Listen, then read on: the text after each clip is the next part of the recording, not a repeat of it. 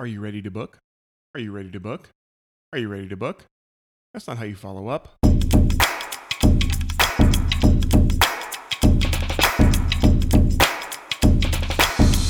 It's your boy Troy. Welcome to a fresh episode of the Practice Growth Machine podcast. We continue today talking about follow up.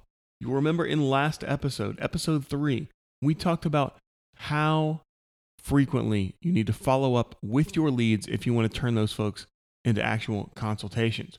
A lead comes through your website, you call them back, maybe they answer, maybe they don't. How often do you need to be following up with those folks? We go over all of that in episode three. If you haven't listened to it, go check that out. Suffice it to say, you probably need to be following up a lot more than you're doing. So just keep that in mind. Go back and check that one out. Today, we're going to talk about three very simple ways to do that follow up without sounding like a broken record while actually providing value to your prospects and really increasing your chances of connecting with them and getting those consults booked from the leads you're following up with. All right, so let's talk about that. Let's get into it. I see a lot of folks on my client sales teams fall into one of two camps. And most of them fall into the I don't want to bug people camp, so they don't do enough follow up. And you'll also have a few folks who fall into the I'm going to beat them into submission camp, and so they just follow up, follow up. But we're just asking and asking and asking, hey, when do you want to come in? When do you want to book? Are you ready to book? When do you want to do this?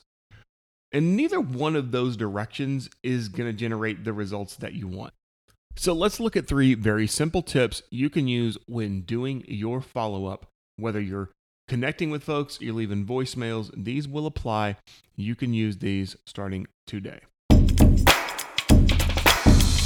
Number one, provide value. First and foremost, we want to provide value. So you've heard of the term give and take relationship. You're not yet in a take relationship with your prospects at this point. It is all give. So, how can you give value in your follow ups? Well, look, remember at this point that the prospect probably doesn't know much about your practice, don't know a lot about what you do, how you work, and really what you have to offer. They are nowhere near as educated as we hope they would be at this point, and we're going to help get them there. But very simply, one way to create value is to tell them.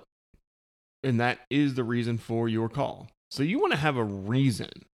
Let's talk about reason for just a minute. You want to have a reason for your call that is bigger than just, hey, I'm calling to book you. Do we want them to book a consult? Of course we do.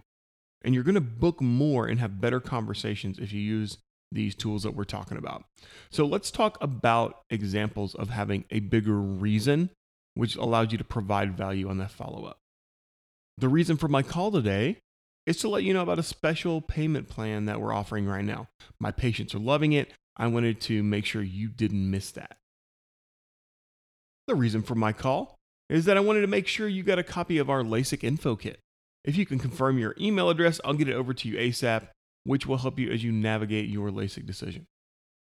And those are a couple ways that you can create value, start a conversation, and to give rather than to take. Number two, we want to create scarcity. Scarcity is a big driver of action. Scarcity and time constraints, some people say those are two sides of the same coin, but it's a powerful force. And another way to look at scarcity is through the lens of FOMO. So if you've heard the term FOMO, fear of missing out, people don't like FOMO. People of all ages, they hate FOMO, right? So if we can set up a scenario where it's clear that some FOMO is going to occur, then then you can get folks to take action in that way as well. So let's talk about a couple of examples of creating scarcity and, and utilizing FOMO. Hey, the reason I'm following up, we just had an afternoon evaluation appointment open up at three o'clock on Thursday. These are super popular appointment spots, and I thought you could take advantage of it on your way home from work. Hey, prospect, we have many patients who are booking their procedures now so they're ready for summer vacation. You mentioned swimming and outdoor adventures are something that you love, so I wanted to call and check in. Or you can even structure it so that someone's booking before a certain time if you have that info. Hey, prospect, you mentioned that you had a big wedding coming up here uh, at the end of June. So you just want to make sure you have plenty of lead time so your vision is what you want before you go to that big event. And that's why I'm checking in today. And number three, use the info that you have. I gave a couple of examples of how to do this in in uh, bullet point number two. But look, sometimes you're able to connect with a prospect. They maybe they weren't able to talk right then. They had to talk to their spouse, whatever. They haven't booked yet, but you've gotten some info on them. Or maybe they filled out your self test on your website and you have some insight into what their pain points are, what they're trying to solve, etc. So you want to use any info that you have in your follow ups. If you can use that info, you can tailor your approach to those prospects.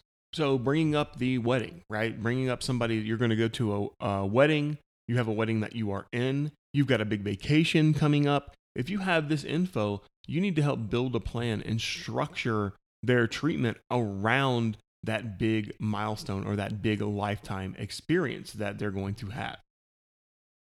Another example Prospect, you mentioned in your self test answers that you're interested in getting booked ASAP, and we actually had someone reschedule their appointment from this afternoon. That spot's got your name on it. Let's get you in here. Use any information that you have on your prospects to help tailor the experience to them. So, let's talk about what we have learned today. When you follow up, have a reason that is bigger than simply asking for the consultation bring value, create scarcity, and use all the info that you have to create a compelling case for connection and for your prospect taking that next step.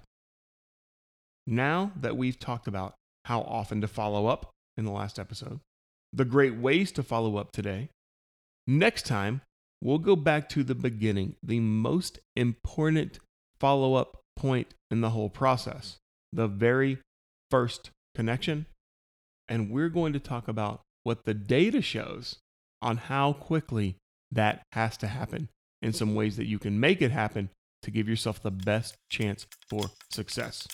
On that note, I hope you have an amazing day. I wish you well, and we'll see you on the next show.